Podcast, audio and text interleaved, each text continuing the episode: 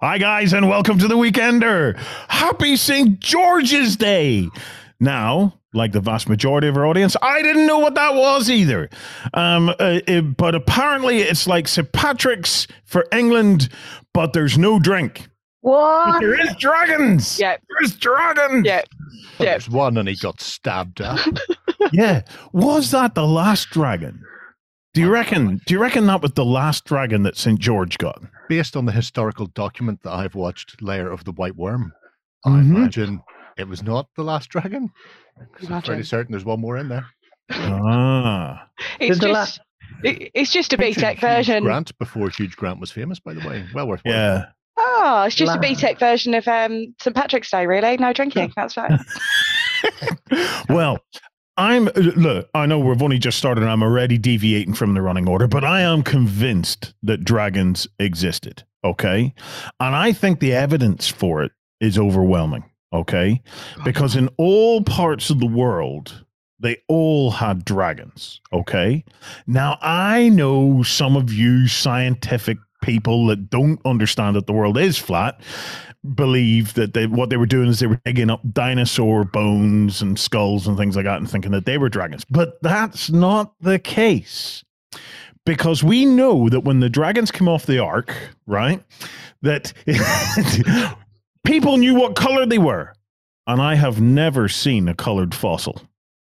So there you go. So the very fact that they were able to paint their dragons um, red and green and stuff like that suggests to me that they were surviving dinosaurs from 170 million years ago, and man and dinosaur coexisted peacefully together until St. George came along and started to stir up the. Just ruined it all. I'm Well, convinced. Oh. It's just one of them big pterodactyl type jobbies. It's not called a pterodactyl, but there's one that's so big that if it took off, it'll fly from like Australia to New York in one flight. That's that's basically just a little jaunt for it. That's a Boeing 787. With feathers.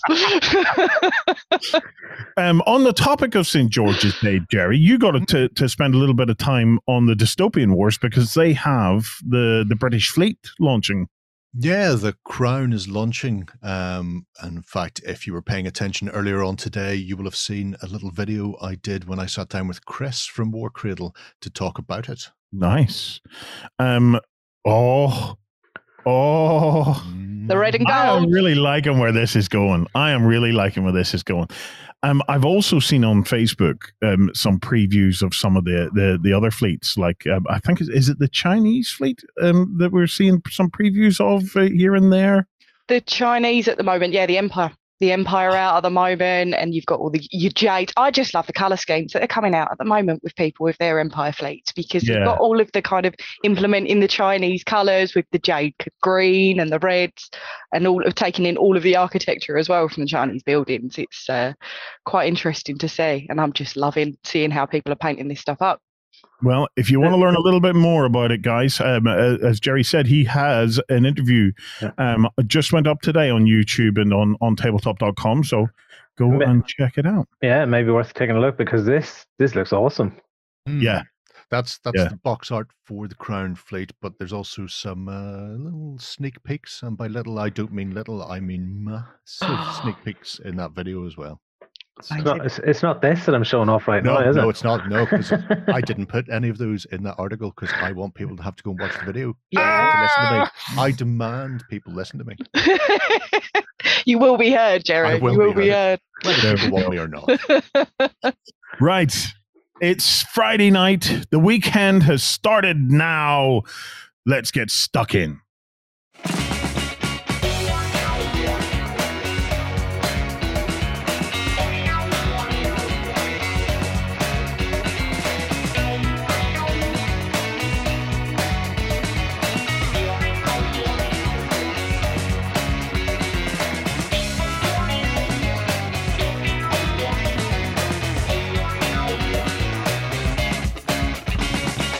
Okay. Right. To get things moving, Jerry, it is that time. It's time where the little guy becomes the enormous guy. It's ending of the week. People's eardrums have missed you, Warren. But I'll be honest, it's never as good unless you're here, Warren. Like, I mean, we give it a go true. and everything, but it's just never as good. It's never Well, there. You know, I just have a passion for for, for, for the, the esoteric. I have a passion for the, the for the odd and for the for the little known stuff because that's where I truly believe the innovation lies. So I want to I want to see it. Jerry, what do you got for me this week? We will find some little gnome stuff in here, amongst other things. Uh, this week, we're going to be taking a look at alternative armies, uh, Mhm. which is a range that I remember from my very, very, very young days, uh, which was decades ago for for kids paying attention. You used to go to Leisure World up in Belfast. 400 AD guys, 400 AD. they had a tiny selection. This is be- before GW. They had a tiny selection of war games figures, and in amongst them, they had these things for Flintlock, which looked amazing. It was Napoleonics, but they were elves and orcs, and I was always just struck by this. And so, from those beginnings, uh, Flintlock and Slaughterloo have moved on to become a whole world. So, the world of Valon is Uh-huh. is the the all encompassing world. It's it's not just a, a what if Napoleonics was was orcs and, and elves, but there's a, a, a very comprehensive world behind it now. Oh, some of them- at it.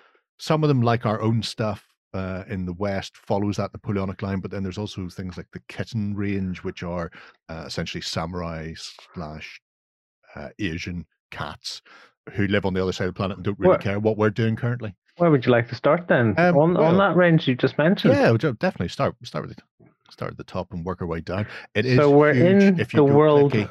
We're in the world of Valon, Mm. Yeah. and we're in the top section because it does look like one of those sites you can get lost in. Oh, oh, you can get lost here. Yes, very much so. Uh, but the kitten is their, I think, their most recent range they've released for the world of Valon. It sort of came out um, last. Well, we're going to say last year, but it, it may have been the previous year. That's Uh, and as you can see there, just because it's 28 mil doesn't mean it has to be small. Yeah. Um, so, so there you've got a, a 10 centimeter tall Oni giant That ready owns to amazing. yeah. to smash not just face but bodies and animals as well. That's Um, there's it. also a very He's- nice Oriental dragon for St George's Day. Mm. He's going to own everybody. Where's this He is dragon? going to own everybody. Um, if Oh. you There if you stay This one. top, there you go. Yeah, I really like that. It's just that celestial That's dragon cool. feel. But throughout the range, and this this is like I say, the the newest, and therefore I think one of the smaller ones. Um, but there's there's packs of samurai cats. Uh, there's ashigaru. There's villagers. So if you're doing scenarios and things like that, if you're playing, um, then you you can include those. Um, haven't seen much in the way of uh, sort of monks yet, um, but there is a, a quite nice set of, of Ronin. Now they've they've got um, four so far. I'm hoping for another three, just so you can have seven Ronin samurai kittens wandering about Okay. the place and doing the First community member that builds a Tau army out of these samurai cats. I will adopt you. oh wow! I love that you've waited for Ben to not be here before Yeah. you put in an army of am- anthropomorphic Uh, animals. I mean, Yeah. th- th- this entire section is either fantasy figures, so dwarves, dark elves, Mhm. goblins in a in a, a real world historical. se- Well, not a real world, but you know they- they've taken the real world and imposed it so the race has a specific theme and feel. Or they're anthropomorphic animals, so there's bunnies and stuff as well. So I, you know, it's just like the minute he was out the door, it was love like, the let's do this. How Whenever do he's we- back next week, I'm going to do some like 10 mil historics or something. Just to, but yeah, the the Barovian line of bunnies. Oh is, uh, wow! is is particularly cute as well, as you can imagine. Lucky O'Hare. Oh, Yeah, this I is mean the, blur. the, the, the Oh, puns just keep on coming, don't they? Um, and, and I mean the like I say, we could just spend all day just in the Oh, world of yeah. Valon. Um, Yeah, we could it- spend all day rabbit on on about this for sure. very much so. Yeah, See what you did there, Lloyd. See what you don't, don't rise, don't take the bait. Um, Right. But there, there, there's so much more to see. However, I would say before we we wander away from the the world of Waterloo, have a look at the troll nations. The Troll Nations. Troll okay. nations. Oh, at the But- bottom. Yeah, Troll Nations of Valon. I would like to see the Dogmen as well. I'm sorry, Jerry, Oh, but. I, No, I. I, I don't want to leave this yet. so- no. I, I, I will allow. Oh, I, I mean, are they the there's a- French? They look French. particularly particularly chunky um, troll size things, but the fact that they also have cavalry Oh and they've wow! mounted the cavalry on moose, so their cavalry are you know like seventy or eighty mil tall. They're they are just monumental. The, the moose is bigger than most people's cavalry. That's So you see a set of them coming towards you across the Oh.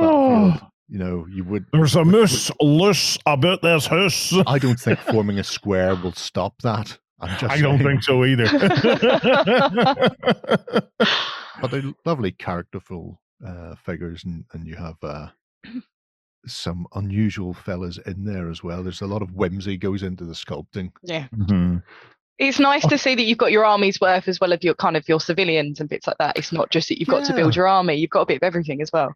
a lot of the a lot of flintlock and slaughterloo is based on campaigning so Nice. you, you have scenarios or you you know you have uh, civilians who need to be protected or Buffalo. camps camps that should be raided, that sort of thing. I, I suppose it's a holdover from the historic gaming, which would be very much the same. where you have camp and followers on the table that often get, um, if they get overrun, then you've lost. If your camp goes, then your army is done for because you've you've lost all your um, food and weaponry and, and powder. So, so it's nice to see in a fantasy setting, and uh, they do look terrific. I mean, Yeah. Show me the dog man, Lloydie, will you Well- please? Oh, hold on, I'm still trolling through this section. Oh, we've missed your puns. We have. We have. Where do I get Not enough dog? puns. Uh, it's, Right, so it- it's the there, dog man. bottom. See the pug rums gabor. No, no, no, no. Oh, Scroll Up, up. up, up. No, oh, no, it's, up, oh, it's down, not those down, dogs. down, down, down, down, down, down, down. Stop. Hey, Ah, I thought I thought you meant the pug dog man. there's There's some pug. pugs as well. Lloyd loves pugs. Yeah, We're gonna have to do that for sure. oh wow! Oh, we're into some Dogtanian type stuff. This yeah. is this is proper Dogtanian stuff now. Oh, I want Very these. They These are glorious. awesome. That is Oh, a these are- German Shepherd with a knife and a sword. Like, I, Uh, Jerry, this is this is the period of uh, the Musketeers, uh, uh, uh, is it not? Would th- this not fit in with that whole ECW Musketeer kind of era? I'm going to say Musketeers are slightly before you sort of hit them. Obviously, it's it's a weird blend here. So you've got Yeah. people from sort of different centuries, but the Musketeers uh, protecting the king. So it came before the the uh, French Revolution and resist. But I mean, uh, there's there's it's not it's not tightly defined. This isn't just 15 years in in the Napoleonic era. You've got armies that sort of run the gamut across multiple sort of musket. But if I wanted to do a Dogtanian kind of thing, a, a Yes. dog Tanyan participation game, oh yeah, I could do it. I could I could get away with this. oh god, yeah, Oh, God, oh, very yeah. much, yeah, yeah, yeah. I'm literally, I'm sitting here laughing at the names more than anything as well. And it's like make, slightly making me uncomfortable seeing dogs with hands as opposed to paws. I know. It- it's all barking mad, isn't it? That's that's that's one reason Ben isn't here. I suppose because he, uh, doesn't he hate hands. He, he much prefers all of his anthropomorphized animals to keep their paws or wings. Uh-huh. Mm. Um, so Right. that- I need an has- enemy. Okay. I have found the Dogtanian army. Okay. Yep. Um, I need an enemy, Jerry. Who would who would make a good enemy for this for this Dogtanian army? Well, I who mean, would who you- would they if- go up against? If, if you want to go for the, uh, you see the the Pugju Grumsberg dogmen, Uh huh. You could go for something like that. If you want to keep the dog theme. Yeah. Well, let's get a look at uh, those. the dog eat dog world out there. Oh, God. the words of the Viceroy. Two of them. That's it. Whenever whenever the world reopens, you can come to on tabletop, and we're all going to go dogging.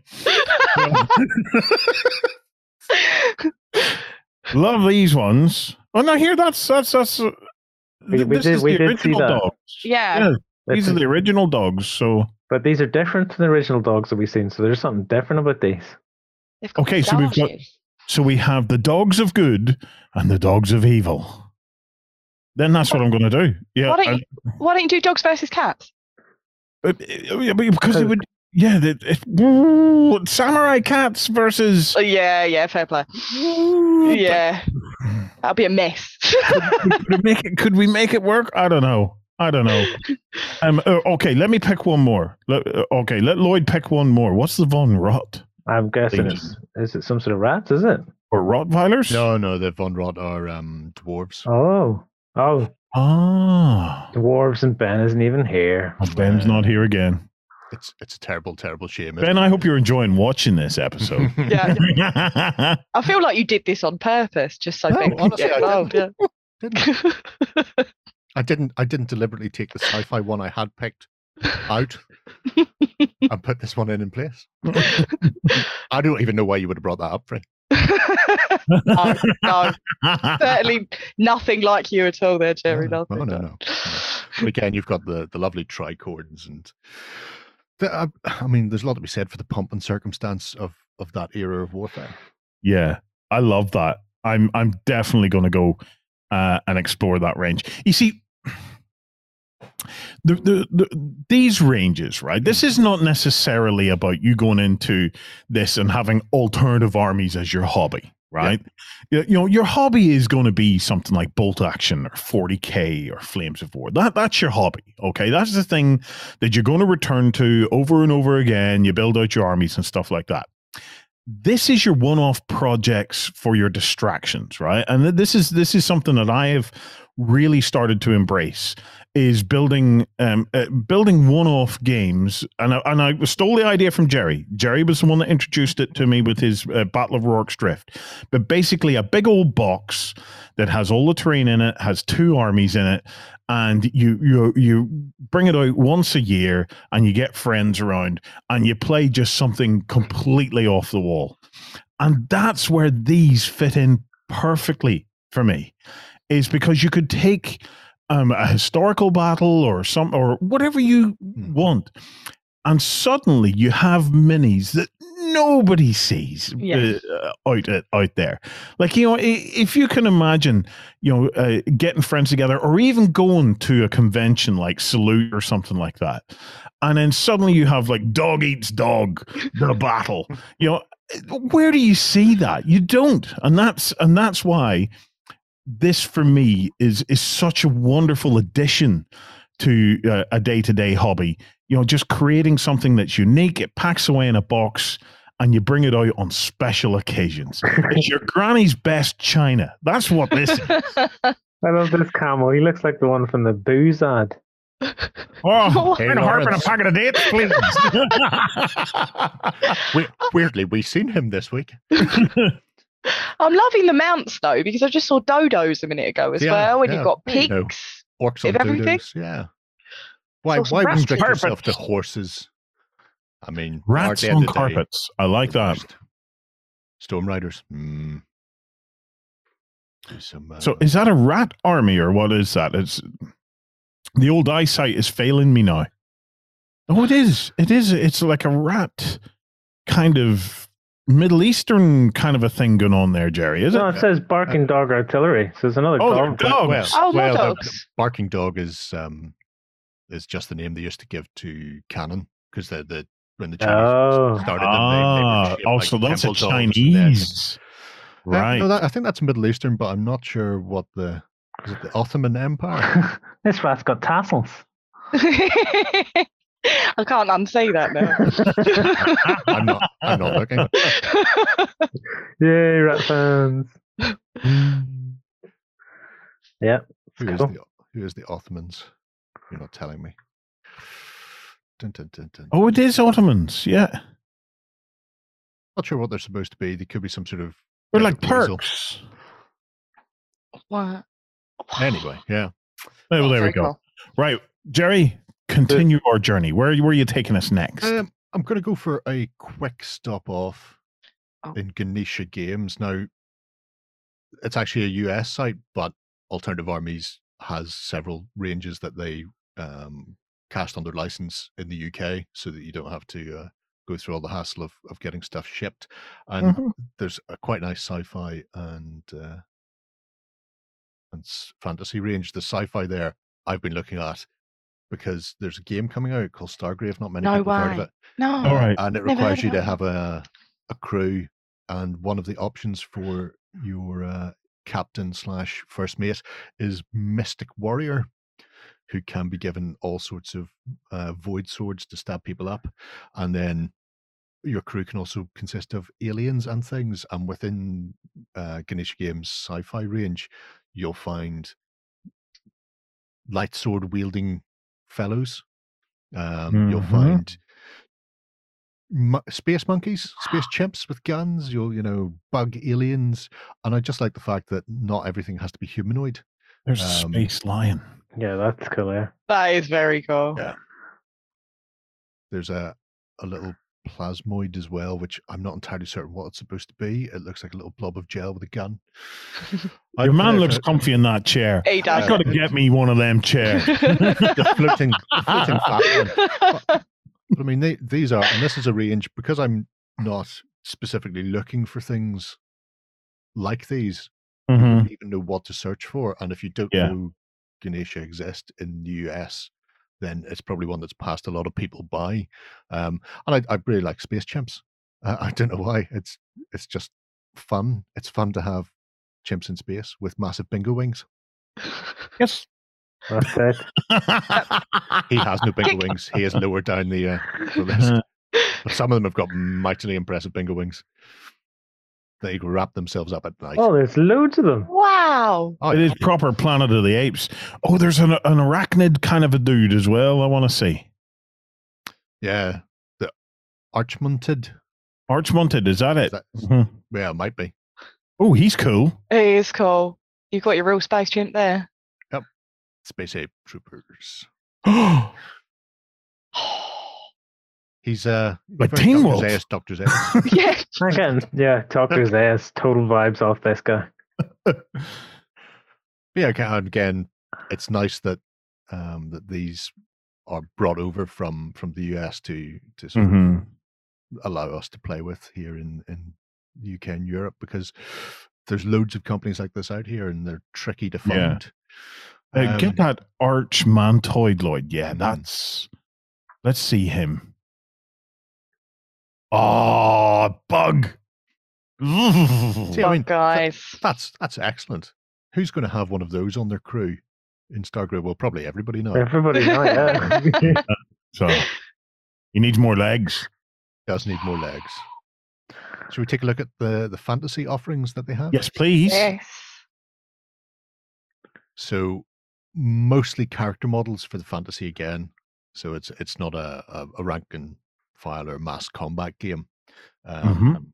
but you can see there are a few units kicking around if you want to play slightly bigger games. But it's really the the sort of single figures where they they fly off. Um, page number three is probably one Warren will definitely want to see Okay. when when we get there. But for the time being, you've got things like I'm going to say cutesy dwarven berserkers because they all look like you know whenever you put those animal hats on children, Yes. they've all got like bear heads and stuff on, but they, just look too cute to be violent. Oh.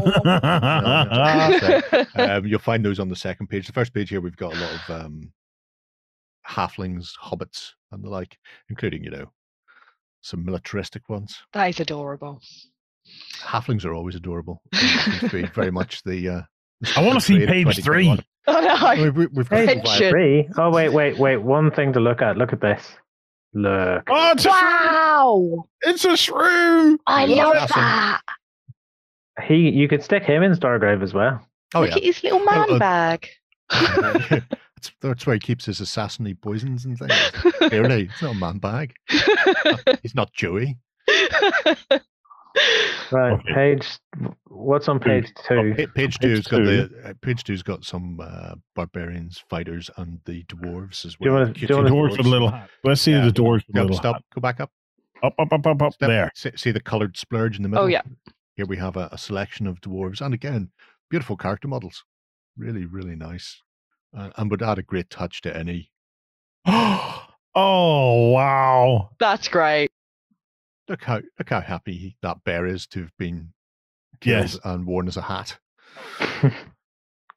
I have hats like this for my kids. They wear these hats. So it's like, It, it may not be the only time we see these hats in this show today, then.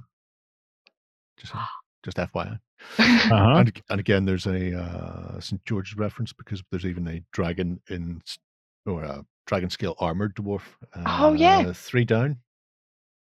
Boom. Oh, there we go. That's cool. See? See, they'd have to have existed to skin them and wear them as armor. Exactly. Of Exactly. Exactly. to everybody. I think I think really what happened to them is George just chased them off the edge of the planet. It's, it's- it's so obvious. So Makes makes a lot of sense. Go on then, page three. That's where the, the That's what we've fun been waiting begins. for. Yep. Yep. Right, I was hold just on, going to hold sit on, hold back and Gonna get that. There we go. Look at that. Gotta get me some bagpipes. Oh, there you go. Oh. Oh. The missus loves bagpipes. so do I. There's a bagpipe um, competition that takes place down in County Wicklow every year. Um, obviously, it hasn't now for the last year, so it's a, but I'm looking forward to getting back to it. Oh my god, it's the Shroom Army, I'm It's a loving army. this. the whole Shroom Army, Jerry. Shroom calf. Oh, shrooms on grasshoppers. Oh, Oh, I love it. These are brilliant. that's tremendous.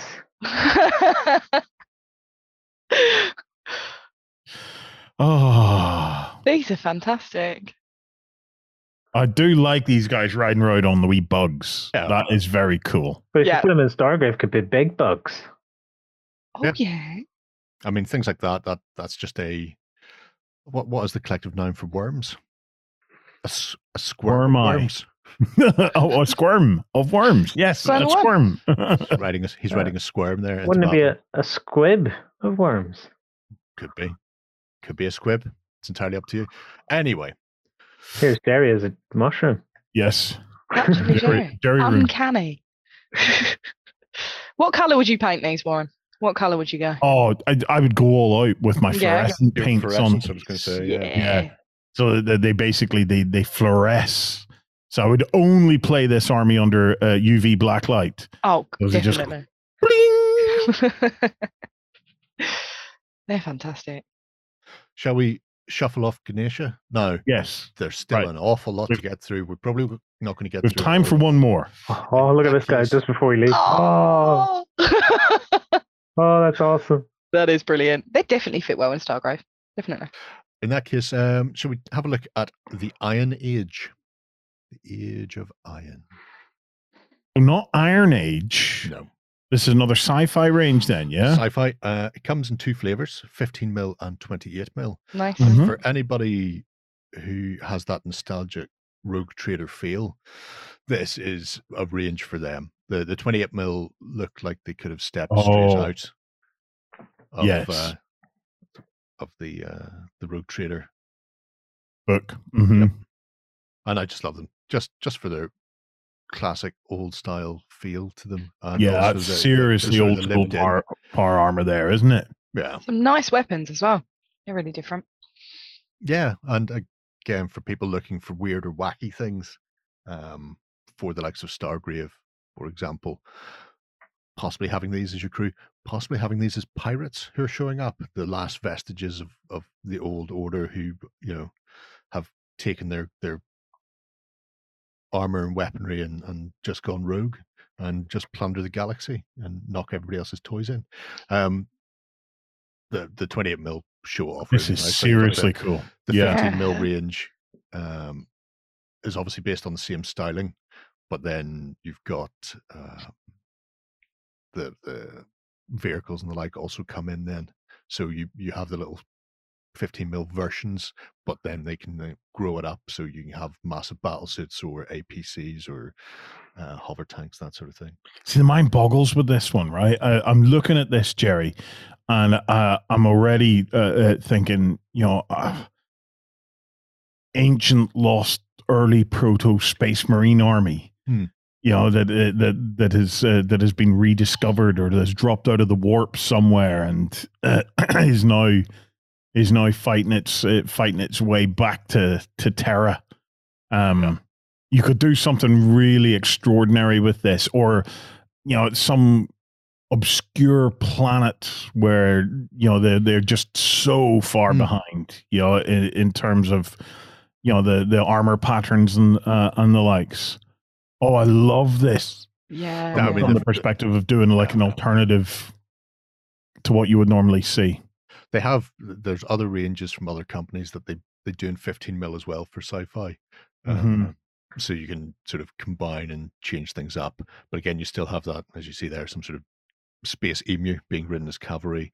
Um, there's also weird and wacky things, just like uh, sort of entertainers. So you get like a, a, Mhm. a rock band in a cyberpunk slash classic Wow. 80s 2000 AD feel. So you know it's a lived in universe and Mhm. there's there's a whole host of games that uh, alternative armies sort of sell and support for the various things they sell so um there's there's the iron age there's Flintloque Slaughterloo uh song of blades and heroes i think they do stuff for that so all of the ranges that are in here there's also games that people may not be aware of sort of attached to them Mhm. and, and they have a lot of them as digital downloads as well but you can you can sort of go nuts and those big i mean those are proper mecha battle suits you Yeah. know, that that's not just somebody who's slightly bigger than his friends around him with bulkier shoulders that if you Yeah.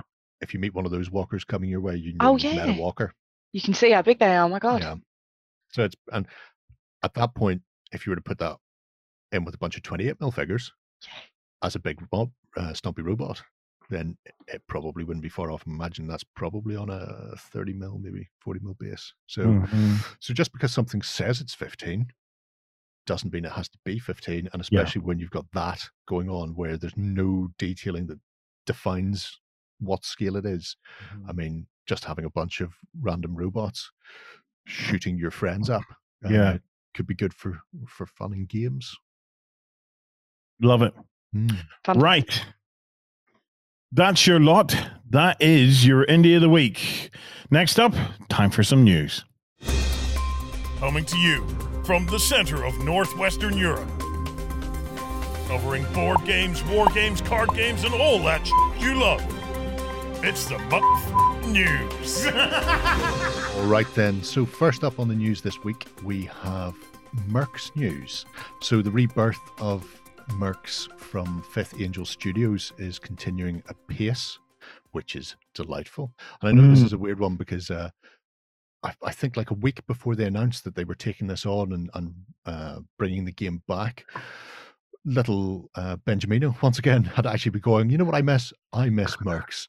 That was Really? shouldn't have died. Yeah. Oh, it was just like if, if you could bring it. Very peculiar. It So was, uh, it was way last year though they started teasing this, wasn't it? yeah, so last year they they announced that uh, Fifth Angel Studios had been formed. It is a two man operation. Uh, Huh? One guy doing all the creative side, and the other guy doing uh, essentially all the the nuts and bolts. So Um, they've and- another three to go then, yeah? uh, yeah. uh, Okay. Um, and the so, um, well, there's four of us. Why don't we? Why, why don't we just like uh, we'll we'll throw our hats in and see which of us three or which of us four they did they pick three, and then there'll be the five angels, and we'll, we'll be there. Destiny Angel, Harmony um, but what they, they did last year was they announced they were coming. They announced their plans for this year, which was in the first quarter to uh, get the stock that they have um, bought when they got the license up on a web store so people could keep buying. Uh, then moving into the second quarter, they would then start to do uh, a sort of a revamp of the rules, uh, and that's what they're they've hit now. So the, the web store's up and running.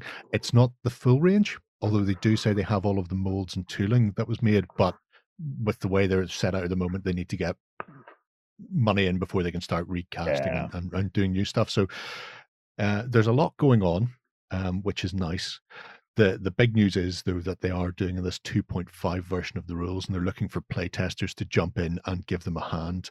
Uh, Mhm. So not just people who are current players of the last edition. Yeah, feed's.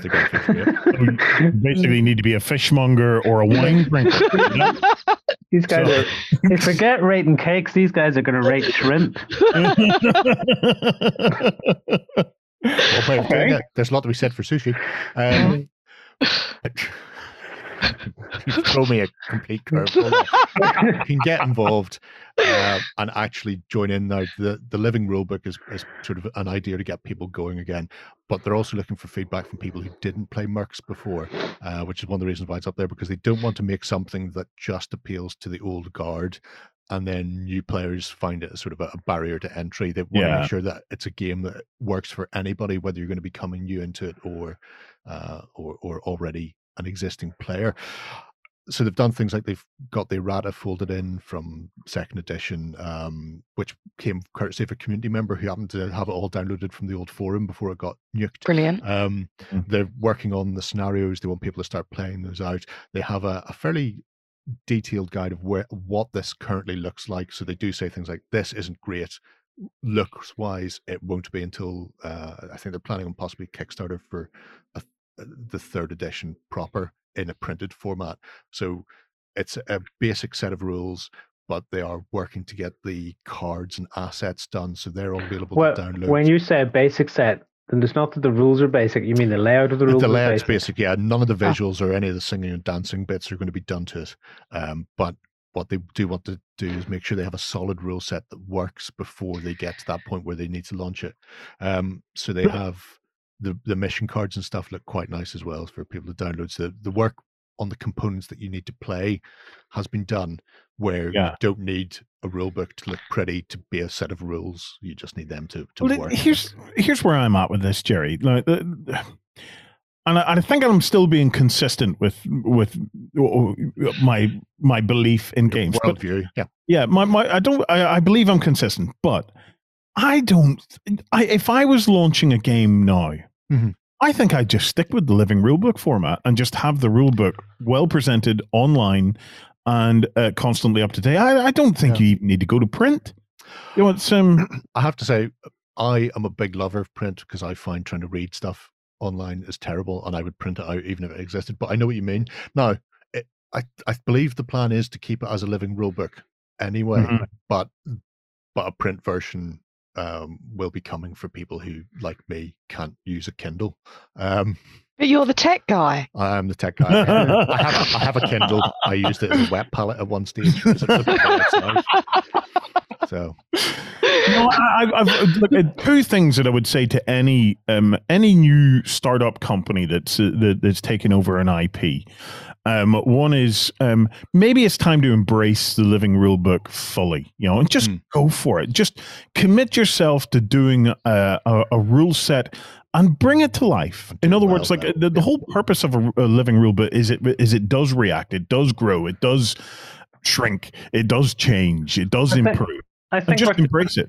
I think we're close to the living rule book, as in we're getting close to the point where people have devices on hand enough to just be able to have one sitting and not specifically go out of their way to think, oh, I must pack this device to do My this. second piece of advice. But I think it should be, I think it should be HTML based rather than PDF based, and that way yes, I it agree. literally is up to date every time you go on, rather than sitting downloading. Mhm. I agree. I agree. Just uh, you know, there's there's loads of publishing software out there now. You could do a beautiful living rule book. I, I might have a go at that actually. But my second piece of advice for any comp- any new startup company that takes over an old game: be ambitious with the rules.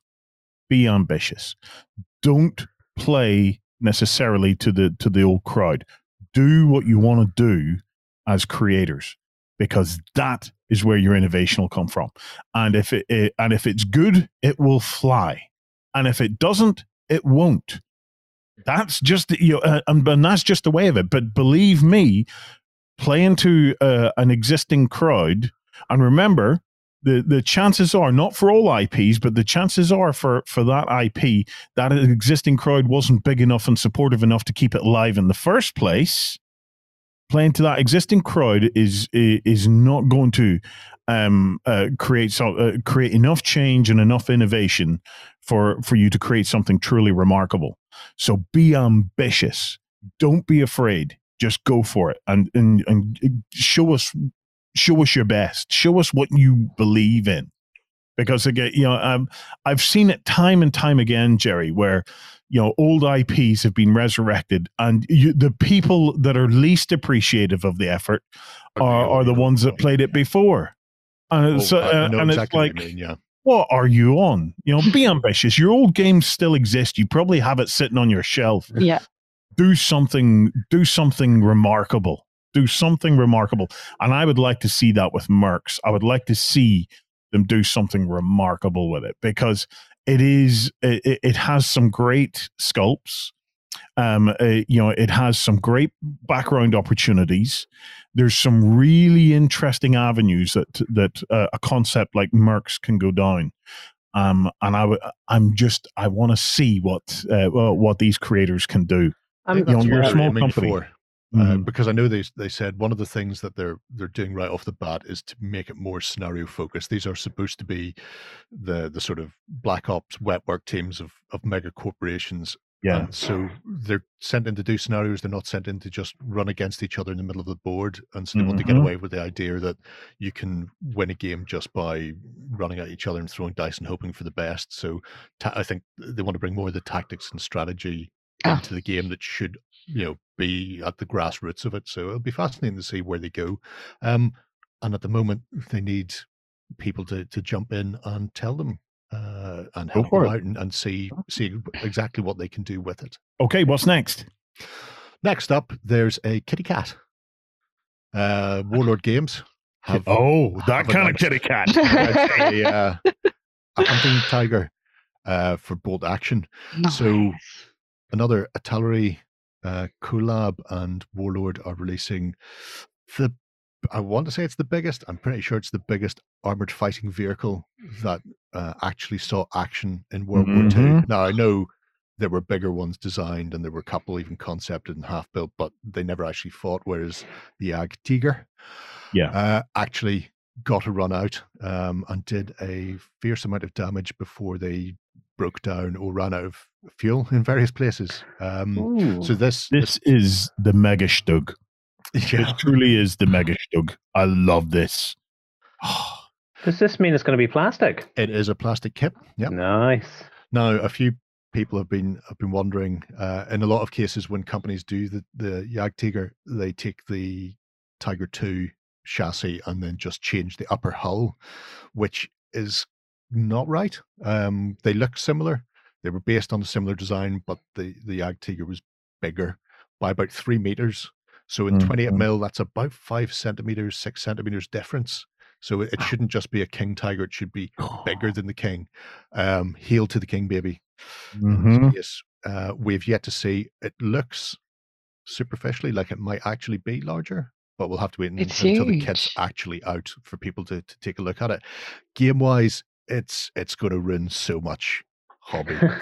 People, people put it on the table. It's a slab of armor at the front, like you believe. It's, it's like a driving pillbox, except most of them didn't have enough fuel to drive.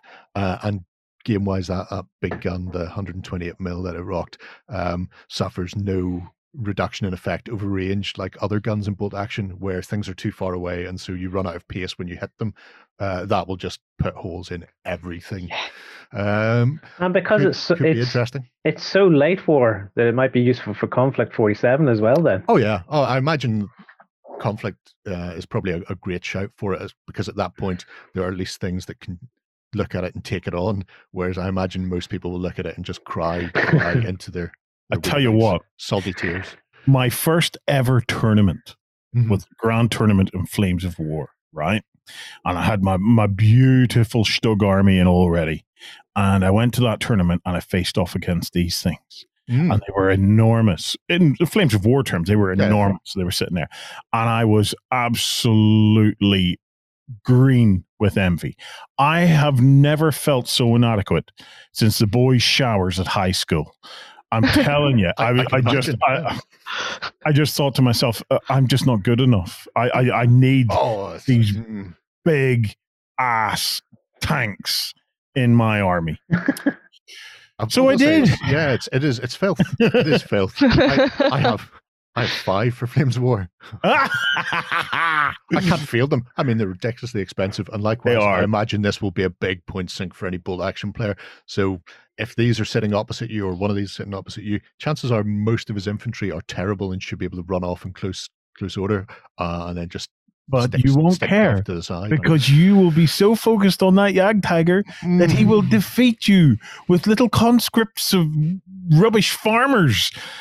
That's what it's there for. It's a big. I painted gold, Jerry. Cro- just uh, like, like a really super chrome, like really Yes. high reflective. I, I would go for a proper chrome Jagdtiger to Brilliant. completely dazzle my opponent. He'd be so focused on that, he'll not see the little bunny rabbit men that have uh, that have bought from alternative armies that'll be coming in on the flanks. So It's, it's that's how you deal with them, bunny Man. Right. What's next? AEG have been releasing some really diverse games at the minute. So a couple of weeks ago, I spoke about Cubitos, um, and this week I want to talk to you about a new board game that's coming out in August called Whirling Witchcraft. So on the Ooh. front of the cover, it shows witches lurking around a cauldron, and the goal is for the players to concoct an assortment of like spooky brews and magical ingredients. So. I was sad because I do play a lot of board games on my own. I was sad that there's no solo mode, but because this is designed to like two to five players working simultaneously, I might as well be working solo, but in a devastating panic. So it, it really is like incorporated and mixing. Oh yeah, and there's other people on the table.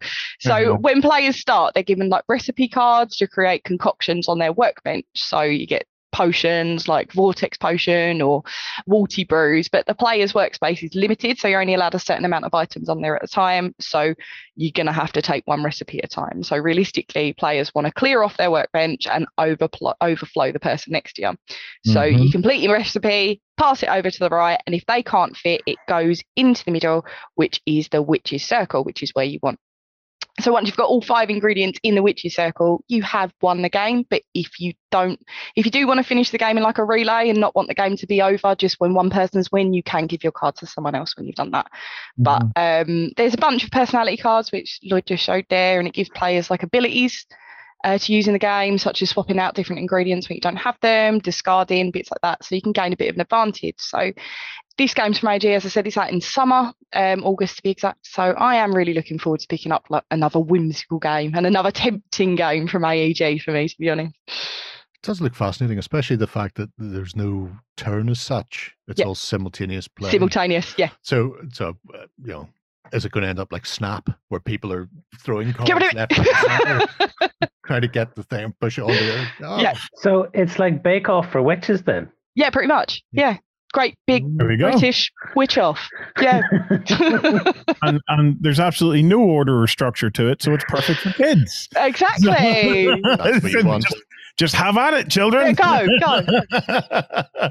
But I do, I, I, the, what I do love about that is literally the fact, as I said, I am a solo board gamer and I love games that I can play solo. And with this, it's it is like working solo, but in a panic. It's like, okay, I need to get my stuff done. There you go, right, my problem. And obviously, you're aiming for one goal, but you forget that everybody else is doing the exact same thing at the same time. So your strategy goes out the window. So I'm really looking forward to this one, and it is going to be quite good.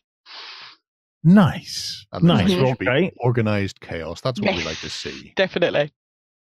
Jerry. Yes, I think we're going big again, aren't we, mate? we Oh, are big, going big, big. We're going very, very big in a very, very small way. Mhm. Uh, Mantic Games have got the pre-orders up for the next wave for Armada, which is going down a storm.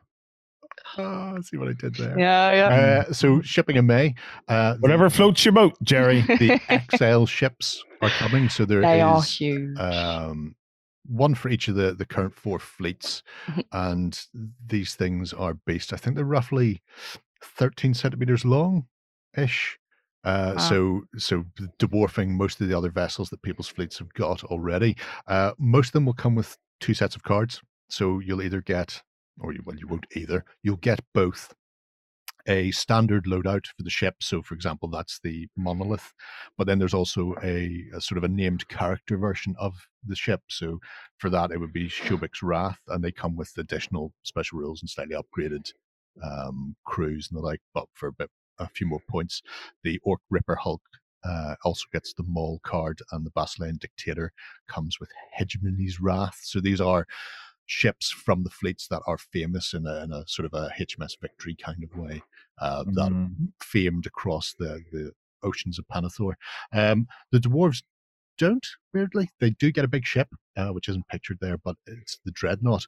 But they've already got a named legendary vessel, which is one of their smaller sort of mainline battleships. So, so they're not making every fleet play in exactly the same way. Mhm. You won't always see every ship is this plus this for all the fleets. They've they've mixed it up a bit, so they've made the the big ships available, but where things like rare ships and, and items and stuff come in, changes uh, in amongst the fleets.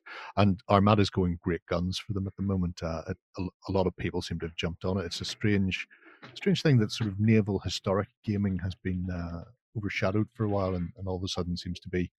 Uh, I suppose running the running the race, everybody seems to be jumping on board for it. So it's uh, a really good rule set. Hey, on nice board. see. Yep. And it's nice to see oh, and I There, admired that one. I picked that up. I got that one straight away. I'm, try, I'm trying to be good. I'm trying. I am trying to be good. You make it look easy, Jared. Um, yeah, so it's fantastic stuff coming from Mantic for Armada. And uh, at the end of Mantic Fest uh, two weeks ago, they previewed a couple of the upcoming uh, things that will be will be the next fleet. So uh, the Twilight Kin, which is a, a degenerate race of elves and nightmares given form will be the, one of the next fleets coming out uh, and then uh, elves have also been shown so we're going to get those with uh, a flyer supplement later on but uh, for the Mhm. time being the people who are are playing with the the current fleets they've uh, some new behemoths that they can try and float and, and get their opponents with so Fantastic. yeah very very cool indeed What's next, guys? Fans of the Legends of the Five Rings universe are going to be happy to return to the land of Rokugan through their eyes of their own character in a new role playing game books from Fantasy Flight Games this time. So, there are two new books that are available in retail and right now as well. So, you can go out and get them. So, you've got the new Field of Victory book. So, it gives you three chapters of lore, story, getting you completely immersed into situations and hardships and the ongoing War on Rokugan. Rokugan. Uh, you can get an insight into the Lion Clan as well, um, what they're all about, and a first-hand perspective of the battle on behalf from where they see it. So I love that you've got a perspective view in um, in that one, and it gives you all you need to know to get started and learning the ropes of the rules as well. So you get your tools, your strategy, um, helping you out before you actually embark on your adventure, and it's going to aid you in building your own character as well. So as you roll into like one of ten schools, you get to choose your alliance and get put front and center in the action. So the second of the books is Blood of the Lioness. Um, as I would say, I'd start with Fields of Victory because that's going to be the one to read first. But here you've got the training zone and you go straight into the wars firsthand, heading out into a newer battlefield in the snow. And you get highly detailed double-sided map in this as well as lots of tokens to benefit you in Yeah. your journeys. But by the looks of it, getting into um, Legends of Five Rings isn't been easier. And if you are looking for somewhere to start, it would be here. It is your jumping point, and especially as they're available now, so you can go out and grab them. There you Very go. nice to see those, especially the the guide to warfare, the Mhm. fields of victory, because so much of the Legend of the Five Rings is based around these these clans and houses, and they're uh, sort of vying for the empire. So having the ability to actually play out sort of warfare Yeah, Mm, in an RPG is tricky because generally people are playing, you know, a single figure and there's not much you can do when there's a, a battle of hundreds or thousands going on. So out of control. giving giving uh, a sort of a, a background and, and way that people can engage in that uh, in whatever form, whether they're they're commanders or whatever it happens to be, uh, should open up whole new avenues for people who are wanting to murder their way through Rokugan. So, yeah. I want to see how they do that. And because it's just occurred to me, Yeah. I have never role played a battle. Yeah, That, that, that would be an extraordinary thing to do, uh, uh, primarily because I have no idea how it would be done. Exactly. Yeah. So Yeah. It, it'd be fascinating to see. I imagine um, that they've taken some sort of cues from the the likes of their previous card games and that sort of thing. So may, maybe they're they're working on the the principle that you are in charge of specific elements of the army with you and your friends, rather than actually being fighting in the line. I don't Mhm. really know. I don't Yeah. know. So, but yeah, it'll be fascinating to see how they do it. definitely. Okay, next up we have um, some terrain from the guys at Foreground. Yeah, the first of a little double dip uh, into Foreground's world. Uh, they have shown off a set of Anglo-Saxon uh, buildings. So these are uh, crook buildings, crook or crooked or hooked, depending on what part of the country you're from. Uh, Mhm. and these come from sort of late Anglo-Saxon period and still exist today in some places in England. Uh, you can see these very ancient-looking buildings, so ideal for people playing things like Saga, for example, or uh, if you want to get into into the Crusader Baron Wars later on. Yeah. So Baron Wars is very popular at the moment. Um, it just adds a bit more variety, so you're not just seeing the same timber or A-frame buildings that you Yes. see. Uh, you've got these these sort of more interesting uh, shaped cottages, and as always, they they've got the um, pre-primed colors, so you can get them on the tabletop very quickly. Uh, five teddy bears were murdered to get those buildings, but that's fine. Good. I- I'm Glad to hear it. okay with that. Uh, and yeah, it's they're they're on their way soon. These are the initial previews. So we're not sure the exact launch date yet, but great way of dressing up your table. And if you do want to use them for later periods like English Civil War or like Mm. modern day, you know, even into World War II, you can do that just by heavily weathering them down, make them look really aged. Uh, I believe these buildings were mostly English, but a few have been found in places like uh, Belgium, Flanders, parts of France. So if you're doing stuff on the continent as well, they're not beyond the realms. Um, if you're playing fantasy, go nuts. You know, you can throw those on there. So it's it's nice to see uh, some new buildings from the guys at Foreground. 28 mil then. 28 mil, yeah. Sweet. Happy days. Poser scale, as they say. I Um, saw, I saw this week on Facebook um, a kind of like a steampunk flying boat thing Mm. from Right. Foreground. Um, I don't suppose you guys have anything on that. Oh, we do, we do, we do. Uh, so, as part of Foreground's collaboration with the uh, independent um, designers, I was going to say Mhm. sculptors, but designers, uh, things from the basement have released uh, a couple of these Victorian sci-fi flying boats, and uh, this week Foreground have actually shown off uh, their initial test print test run wow. uh, so these pictures, the colored pictures, are from things from the basement from uh, York over in the states, and and these are absolutely terrific. Again, twenty-eight mil. yeah. That beast is That is almost half a meter long. You just said four different genres. So you've had Victorian, sci-fi, flying boats. It just it Yeah. keeps going. It really does. Oh, you, know, you, you can't go wrong with any of this. no. um, so so yeah, so the the flying boat that Victorian sci-fi is a whole little subgenre of its own. Um, Yeah. We've a few community members who are fans of it. Brilliant. Um, Brilliant. just being able to to put these gunboats on the tabletop uh, is just magical in itself. If you want to go to Mars and give them some payback for that whole invasion nonsense that they tried with us, then that's one way of doing it.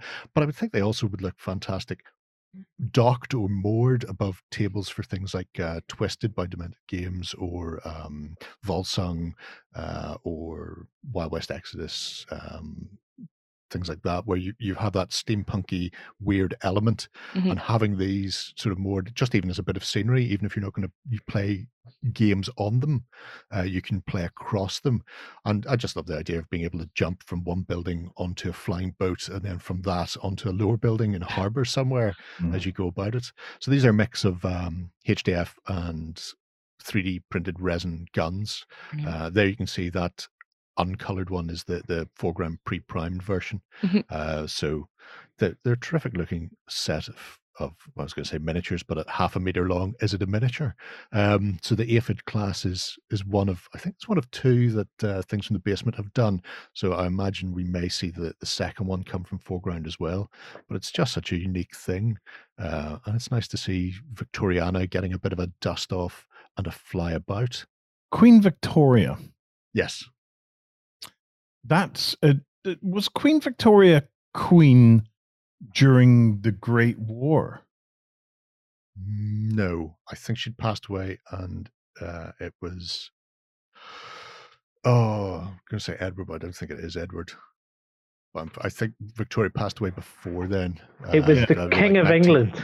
Yeah, It was it was it was king and country, wasn't it back then? So, yeah, yeah. Um, so we basically want to know who was king in 1914. I, th- I think it was an Edward, but don't hold me to that because I'm not great. And with Edward. royalty. There have been quite a few of them. It was George V. Oh, I was so close. Probably. Probably. Who knows? He spawned Edward, did he not? But anyway, look, yes, it was George V. Um, Okay, no, the, the the reason I'm asking is is uh, the one of the games that I love um is it was uh, originally concepted by some of uh friends of uh, of our own Mhm. and that's Mythos okay um now I know Mythos is o- owned by uh, our, our superiors up there, but I've always really liked it because it has the touch of the all of the Cthulhu esque Yeah. kind of stuff Mhm. going on about it, right? But it takes place just after the Great War. So I was wondering if a couple of these antique flying boats or something could maybe work their way um, into a scenario on that. Oh So God, yeah. I mean, I'm going. That's a cool concept. I'm going to think about naval, that one. naval vessels are expensive, and you don't want to replace them if you don't have to replace them. Yeah, There, there are things in service today were built before the Second World War.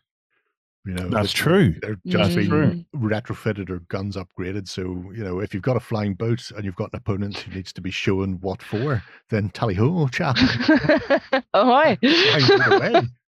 Thank you, Jerry. That'll do. So it's flying boat versus giant enemy crab. I'm in heaven. Mhm. Right. way to go. Um, I think we have time for one more. So, lastly, we have Eldfall Chronicles. Um, so, the guys at Free Company, uh, we had a look at, at their upcoming Kickstarter end of last year and early this year. They've Yeah. had a look at some of the, the teasers and uh, 3D renders that they've been showing off, but we've been waiting on a date for the actually to launch, and we now have it. So, it's officially going to be hitting Kickstarter on the 18th of May. Mhm. Uh, and along with this news, they also showed off some of the prototypes and previews, um, sort of in Mm. full. So the the game itself is a fantasy skirmish game. Uh, there's four factions in it, along with some big stumpy creatures, and each of the factions has a very um, specific theme. They are fantasy races. You've got the elves and the like, but they have a uh, Asian aesthetic behind them. Um, Mhm. And I mean, that looks very Final Fantasy esque. So Yeah. that's the uh, the Hunters Guild, I believe. Um, but yeah, they've they've shown off the the sort of the twelve core um, models for the the game itself, and they've even had a few of them printed out and painted up. So we've finally seen the, the physical versions of these renders as well, and they do look absolutely superb. A lot of people have been sort of blown away by the the route they're taking and the ideas they're developing behind the game because I, I believe they're all um, uh, history students of one type or another, and so they're they're trying to bring that focus and real world attention to detail into their game and their world. Uh, and as you can see here, these are the initial prototypes painted up. So that's the uh, I believe the Guild of Hunters facing off against uh, Citadel Guard. I think nice. I want to say Citadel There's four four factions. Four, Four factions. factions. Yeah, yeah. So this is just two. So on the left, the three uh, Citadel Guard members are there, and then the right three are Guild of Hunters or Hunters Guild. Uh, and it shows that the, the miniatures themselves have captured that detail absolutely superbly. Uh, so that we're not just there's always a, an issue when you see a render. You're going, will they actually get on the tabletop in a similar fashion? Uh, and it shows that the the sculpting and the uh, the tooling they're working towards seems to be spot on It's for holding that. the detail fine. Yeah. Yeah. Yep. Um, guys, they're also uh, running a Discord server. So there's a um, Discord on their website, or rather, if you go to their website, you'll get linked to the Discord server, and they've got uh, the beta rules currently on there as well. Um, they've been playtesting those sort of extensively for the past three or four months now, uh, and they're very engaging. I mean, if if you want to talk to any of the guys responsible from Free Company, they're on there daily uh, as they're trying to So- iron out all the wrinkles before they actually hit Kickstarter. When you when you say the rules are up there, you mean the rules are on Discord? Yeah, So you so follow this link. yep, if you follow that link, if you hit the email to Oh no, that's Twitch. get, get well, no, that's fine. Uh, if Where's you, Discord? uh, Oh. it's there's a link in the article. If you Oh, if you go to the email address, but you can sign up there. beta. Um, but if you go to Oh, nice. last ah, here we go. yeah, Some beautiful artwork as well. Yeah, uh, everything I've seen for it so far really is really striking. It does have very much uh, an, a Japanese RPG thing, I Mm. suppose. If you think of it like that, it has that sort of Final Fantasy aesthetic behind it. Yeah. Um, along with what looks like some some very interesting rules and uh, some absolutely stunning miniatures. So it's it's one that we've been keeping an eye on since sort of last December, and it's nice to see that they they finally are, are in a position to hit uh, in what, two weeks' time, three weeks' time. They'll be going to Kickstarter. I imagine this will do very very well.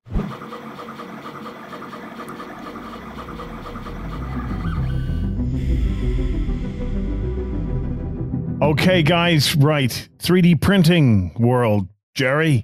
Yes. What is uh, what have we got this week to to to shiny syndrome everybody with one of these fine devices at home? Well, uh, Westfalia, who I'm a, a bit of a fan of, it has to be said, has been running a little Patreon. Could this be it? Could this be you dragged into 3D printing, Jerry? Oh, is No, this th- your look? thankfully No? not. No, No? no. it's good, but not that good yet. The tech king of He the studio. sells them. I don't. I don't have to print or anything. I just give him more extra money, and you'll send me the physical thing. Why would I? Why would I? Why would I? However, um, yeah, he's been running the the one gold piece now. If you're into fantasy, and you're into 3D printing, and you're not part of this patron, I'm going to say there's something wrong with you. For one very good reason, it costs one dollar a month.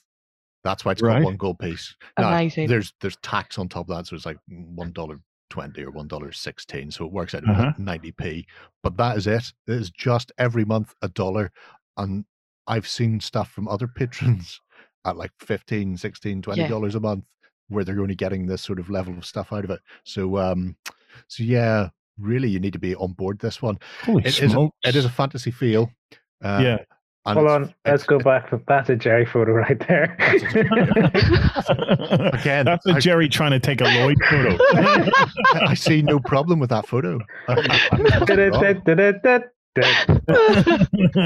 but um, the the stuff that's been coming out from here, it started with his halflings, and the halflings came out Mhm. um, with little sort of stories behind them, and then the dwarves got added, or the dwarf oh Lorians. wow. um, That's cool. there is not Lara Croft. Yeah, that's definitely Lara Croft.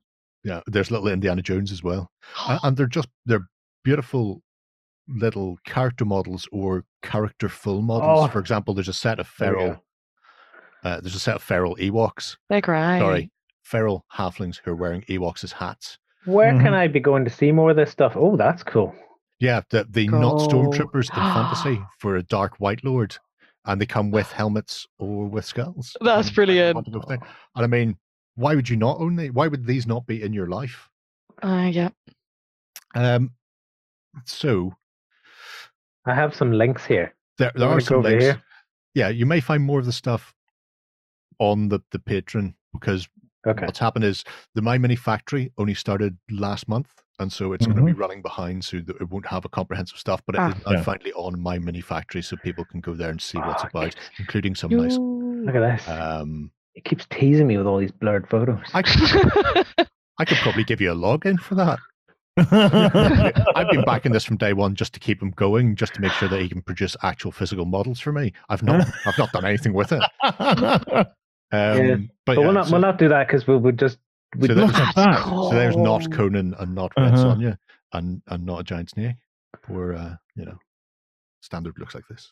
So go to the other website Go- there. yeah, You're go- at, if you go to My Mini Factory, um, is Mhm. is more STL stuff, and then Westfalia is actually starting to sell physical versions to people like me. Wow. 3D printing. Mhm. Um, but you can see there there's a mix of stuff. So even things like little hobbit holes, which are just flat little hobbit holes, and then you just get a bit of foam, shape it into a hill, stick the the hobbit hole on the front, and Look push at them. halfling terrain Yeah. um, which I just think is is great because I've got quite a large halfling army and absolutely no terrain for them. So it's probably about time I rectify that. They're brilliant. Yeah, they're really nice. I mean, it's it's things like that. Uh, it's sort of becoming all encompassing. When he, he started doing the the original sort of halfling stuff, it was uh, a group of civilians and then a little story as of these poor halflings who had been attacked by a werewolf. Um, and then had accidentally become werewolves. Um, so that was our first couple of months. But after that, it, it's sort of grown. So we have Thulsa Doom and and and friends there in a Conan esque way, uh, and it is just, I think, things that amuses him. Yeah. and pop culture things that he enjoys. So you you have your stereotypical rogues, rangers, and paladins, um, which you can you can use for any sort of fantasy adventure. But then you get things like the undead stormtrooper looking um, skelly bobs, Mhm. or or the Mandalorian dwarves, um, jetpacking around the place as well. So you know Oh, where can I find? Oh, here. they're they're not like I say because the My Mini Factory's only just started and it's just starting Oh. to transport the stuff across. It will be a month or two before they appear, but they've all got like beer keg barrels as their jetpacks on their backs, um, and those terrific looking Mandalorian style uh, helmet. So you can just sit there and go, "This is the way," as you shoot your opponent to death, death from above. Who would have These are thought dwarves would be gorgeous, so yeah. flying? No. I don't think we've ever looked at dwarves so much on the show, let alone No, when Ben's no, here. yeah, Like, yeah, no. terrible. and this isn't where this is where you can buy the, the actual 3D prints themselves. so- so, printed yeah, so for you. If, if you're not a um, a savvy kind of guy, then you can just come here and pick up uh, the the miniatures. Again, this is not the comprehensive range that's on the Patreon, um, but it will slowly feed through here over time. So you'll you'll see these sort of grow and, and build from there, and it's really nice. I mean, the halfling pirate, the the the uh, the one gold piece tester himself. uh, Brilliant. It's just a gorgeous little figure. I just saw of whether you the- plan on using him or not. I just saw the Indiana Jones one down there. That was very cool. Yeah. Oh, and Indy's sweet, sweet like candy. Where is Yeah. Andy? Keep going there. Oh, there he is. Beside Mhm. Lara. Or sorry, Laurie. Sure, it is sure. Shire Jones. Shy I mean, Jones. it's, it's just an exceptionally large amount of tiny fighting tiny men Yeah. um, to to play about with. I mean, even if somebody was going to use them badly in D and D, um, then that's still a way that they can go. Uh, that that's where it started. The halfling militia. Um, so there's a set of I think five or six halfling militiamen, and they all look like just peasants. That these are the ones who hear the breakout from the jail and discover there's a a, a were halfling uh, attacking everybody. And, you know, Yeah. at that point, go nuts, people. Just go nuts. Love it. Love it. Yeah. Right. Check out Westfalia, guys. Um, uh, at westfaliaminiatures.com. They have a Patreon called One Gold Piece and my mini factory, uh, One Gold Piece as well. Um, I'm I am loving these. I'm absolutely loving these. Did you win one of our prizes? Find out on our prize claim center over at ontabletop.com. Here we list all our previous prizes and those who have won. If you see your username, fill out the form to claim your prize. All prizes must be claimed within 30 days. We finish up with a couple of Kickstarters. Jerry, what have you picked for us this week? So we're starting off this week with some more 3D printing. How unusual of me, huh? Ooh. And we're looking at the Holy Roman Empire, um, which is given a fantasy twist uh, from the peculiar companions at Joy Games Interactive. So anybody Oh. who's missing the old world, or anybody who's continued living the old world through the medium of something like the Ninth Age or Kings of War, this has got it all. Um, Oh, there. you doing videos actually showing off the models and stuff. Oh yeah, it's it's it's a whole, That's very whole cool. world, all of clever A Blender, 3D Lloyd. 3D That is Blender, yeah. Yeah. I, I just knew it was a video. That's where my uh, It's technology. it's interesting how Got it, accessible the 3D side of things has become for people because like he's doing these awesome minis, and I assume then because he's shown them off in Blender, he's modeled them in Blender, which is a free program. Anybody can go and get it. Brilliant. Wow, the day, the future. We live in the future. It's amazing. We are living in Yeah. the future is now, old man. Is that what you're saying? Yeah. Uh, I remain unconvinced. However, this uh, this project is to fund the uh, the Holy Roman Empire Imperial Army. So anybody who's, who had Empire for for Warhamster knows what the crack is here. Now, it's an interesting blend of historic and the fantasy esque. So you have things like the flagellants a bit further down, which aren't obviously historically accurate, but then at the same time you have demi lancers and mounted crossbowmen and things like that that you wouldn't have got from Warhammer either. So you can sort of pick and choose the bits and pieces depending on the game you're playing. Mhm. Uh, obviously, if you're playing Ninth Age, it's a bit more focused towards that. So a lot of these options uh, are available there. Uh, but the they've been. I was going to say they've been going great guns.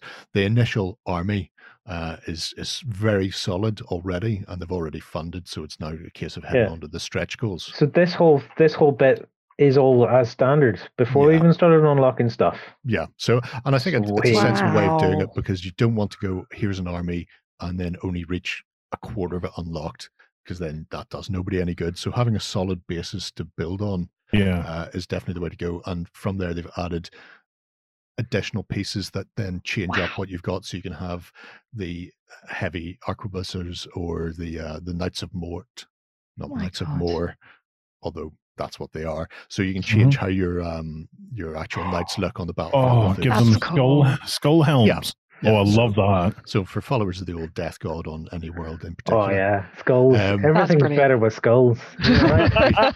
everything is, as you say, better with skulls. Mhm. Discuss. Um, the ogre Landsknecht as well Uh-huh. uh, is particularly nice set. So you can have you know your ogre mercenaries joining in your forces and still having that coherent theme as well within them. Mhm. And there's an awful lot of stuff that they have planned to come. So the likes of the demigriffs. Um, some so that being on. larger. Oh, it's not an undead. It's uh, literally a. What is a demigriff? Is it like a Dem- lion? it- it's it's a, so you take your griffin, Griffin. but take the wings off it, so it's just a lion body with an eagle head in front, Ah. uh, but bigger than a horse. Um, more ogres armed and ready for action, and then some of the bigger things. So volley gun. So when you you know when one barrel isn't enough, bring nine to the battle, um, or the modular shooting platform with stackable floors, which I think is hilarious. Uh, so, I mean, anybody who's seen the old Empire War wagon, where it was just a tower being pulled round by a pair of horses, and then the guys in the back had all manner of weird weaponry, from man-catching claws to huge maces to long rifles and blunderbuss. Uh, so it's it's nice to see one of those getting a chance to roll about once more. And I then we get into. Oh, sorry. No, no, no. I was going to say, it's just blowing my mind that you get 63 miniatures without the stretch goals for $30. dollars You really get a lot for your money's worth in there.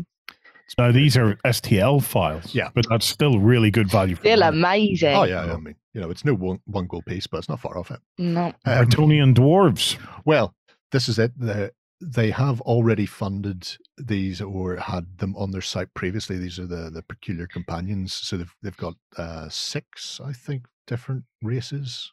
Um, So Bretonian dwarves, uh, Spaniard themed humans, some West African orcs, and uh, the the Anglo Irish slash Scottish elves are a particular favorite of mine. So these are already available. You can buy them from their website, but you can get them as part of your pledge here if you want to uh, help push through a few stretch goals rather than Yeah. buy it on their website, get it in here, push their funding a bit further, Mhm. and, and get a, a, few pound off to boot.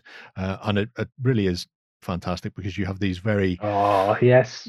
Themed armies, and it feels Mhm. like with the the Holy Roman Empire and the Spanish humans having orc or goblin armies here that are themed to another historical uh area Yeah. right rather than just having them being robe wearing savages you know you, you make them you make them a bit more interesting this that's a nice set of goblins. oh they're, they're terrific i mean the the shield and the um i suppose the the sword design on the orc as well is is particularly good because i think those are the ones that would be highly decorated in sort of red white and black paint Beautiful. schemes and, and Yeah. stuff like that the really really fascinating sort of north Buffalo mounts. Nice. Hold on, Lloyd. I want to see the the Anglo Irish. There, there we are there with the gallow glass um so gallow glass elves so having instead of your uh, two-handed sword masters wearing their their Mhm. uh, long sort of robes you have these historically accurate gallow glass with claymores who just happen to be elves sticking the head in people or you know elk riding lancers Awesome. and then we've got the uh the, the filth the kern light infantry what can we give them sticks some of them might have swords just throw them in front of Mhm. everybody else and let them die but again it's it has this very thematic feel then that you know Hmm. uh, like like we've seen with Flintloque earlier where you have a world and the world has you know you've you've got the humans occupying the Holy Roman Empire sort of part, but then you've also got the elves who have been pushed sort of to the fringes of, of sort of North Europe and and have that Celtic feel behind them, or you have the uh, you're looking at there, the Mongol elves. Mongols, yeah, the Mongol yeah. elves. So you know that instead of having your high elves and your wood elves, you can have you know Scots elves and Mongol elves. And again, Mhm. they, they thematically they feel right. They they look like if you if you have to pick a evil race of Uh, elves. Are you thinking the same thing I am? Very Lloyd? well yeah. placed. Yeah, yeah, yeah. I'm, I'm not even looking at him. Wow. I'm just going to go Big that. one. It- it is a I'm mighty so weapon, glad. and you would not like it discharging its load in your direction. Yeah, so you've, you've Put got that you know, thing away. you've got all of these bits and pieces coming together to make really unique armies and fully Oh, fleshed out armies as well. Um, in fact, he does. there he is without his cannon. Yep. He just doesn't Yeah. have flesh; it's just musculature. Um, so yeah, bolt throwers and swivel guns and organ guns a go. It's it's So, phen- the organ gun was impressive. I've got to It say. It's a, uh, a superb set of figures. I'm going to move on. And, and- and to finish off, no, no, just ignore him. We can put him on yet. Um, there is a range of terrain to go with it as well. So you have that Tudoresque style of building, which is again is perfect. So if you are just planning on using these as as the actual historically accurate um, Holy Roman Empire, you can do that. You can get your terrain, and all the rest. If you want to fantasy it up, you can obviously go there as well. Uh, So it's a, a comprehensive campaign that, that sort of covers all and It's a big old Kickstarter. Yeah, it's It is. Huge. Very much so, very much so. The I think the um the the buildings in particular uh, are are really fascinating because you've got some intricate and unusual designs in there. Later on, you'll see the bathhouse, which is like a, a hexagonal or an octagonal building, and you've got these corner pieces, so you can build up a whole city or village uh, to play out your games in or through. Uh, and they look absolutely super. Yeah. There you go. There's your bathhouse. Yeah. So I mean, you don't see one like that on the tabletop very often, do you? No, you don't. No. There we go. Yeah. Right. So 16 days left on that one, guys. If you're if you're into your 3D printing, uh, that's definitely one to jump into. Um, right. One more, one more to round us out for this Friday night. What is it? So lastly, we have Auroboros, the Coils of the Serpent. Mm. And this is a new D&D campaign setting by Chris Metzen. So if anybody has ever looked near Blizzard uh, Entertainment at any point for World of Warcraft or World of Starcraft, then they probably know Chris Metzen. Even if you started playing after Chris left, Chris has been immortalized via the medium of a reindeer that appears every Winter Veil. Um, he was responsible for the sort of the storyline throughout the the biggest uh, growth of Blizzard and, and of the World of Warcraft, and he was responsible for these really intricate, fascinating world building and stories that developed. Him and his friend Michael Martin from um Blizzard as well have a game club called War Chief Games, Mm. and they decided that they wanted to get into uh, actually producing tabletop games instead of just playing them all the time. And this has resulted in Auroboros, the Coils of the Serpent, which is a world that first started in the 80s when Chris made up his own world to run his own D&D campaigns with his friends. And this is the background he wrote. Wow. And they've gone in and expanded on it, generated the whole world around it. Um, so you've got this this land uh, where you have an actual world serpent that exists. It's it's there. It's part and parcel of the the land. You have Lawbrand, which is the the big map you've seen, which is the the sort of the world that the players will inhabit and play out around. And he's added uh, five races and four new subclasses to D and D to sort of make it very much his own. So you've got like the Malal uh, shapeshifters, you've got the Estad um, aquatic people. Um, all of this has built up to get, to give it a very unique setting and a new fantasy setting. So it's going to be uh, totally unknown to anybody. It's not like things like uh, Dragonlance or Greyhawk, where these settings have existed for years. If you didn't play with Chris in the 80s and 90s, then this is entirely fresh and new. Mhm. And Amazing. this this whole world is there, and this hopefully will be the, the beginning of something much bigger. But you have the trade cities that exist within the world that people travel between, and uh, on on top of the the magic and spells that you would expect to see in a Dungeons and Dragons game, there is the mark of the serpent. So these are sigils that are or sigils that are tattooed on people that allow them to tap into the power of the world serpent and do mighty feats. You want to level a mountain, level that mountain. You want to heal a village of plague, heal them all. Go nuts! You are all powerful. You, if you are heroes. You're not going to be sent to kill rats in your first mission in a Mhm. you know in a basement of a pub. You are out there doing mighty deeds. However, drawing on the power of the world serpent also comes with consequences and can be a bit disastrous. So there's this sort of dark undertone behind it as well. That the the more power you get, the more power corrupts. Mm. Uh, so the the whole plan is to bring this world to life and to bring the books to life. And they've actually got uh, a novelist to novelize the original campaign that Chris played with his friend. So all of the notes and stuff that they that they took during the 80s and 90s when they were playing the game has all been turned into a background novel, so you can actually read how it all began, and that's going to be part of the the lore of Law. Unbelievable. It's it's a superb um, sort of start for a, a, a new company. I say new. While the company is new, the people behind it are steeped in a lot of gaming and world Mhm. building across multiple genres, mostly digital, um, but they they're bringing all of that back to the tabletop. Um, and then, as you see, there are also models for people who want to play D and D wrong. Um, but you could use them in other things because you've got these. I, I think they said there's uh, 40 new um, monsters and things like that that have been added to the actual background. So the the world itself is not just a you've got D and D. Here's a world. It's here is a world that you play with D and D. It has Yeah. its own races, its civilizations, its stories. You're not just going to walk into kobolds and bugbears because that is what every game has. There are unique elements to this and i think that's what's going to really help flesh it out and make it uh, a, a proposition for a lot of d&d players to get involved with I think the art's making this like as I scroll along through all of this, I've been enjoying pretty much every bit of art we see because yeah. coming from the video games background, Yeah. you might start thinking, "Oh, we're gonna get that weird video game art stuff that we got like a Hero Hmm. Quest 2.0 or whatever it is." But no, they No. they haven't gone that route, which is The- great. That they have and it's not it's not just one or two artists they've got about 12 artists on board Um, a couple of the names i recognized were people like mark gibbons i have his autograph from his gw days and um Mhm. uh, oh there's another gw uh, gabor oh, i can't remember gabor's surname Ga- Jaja?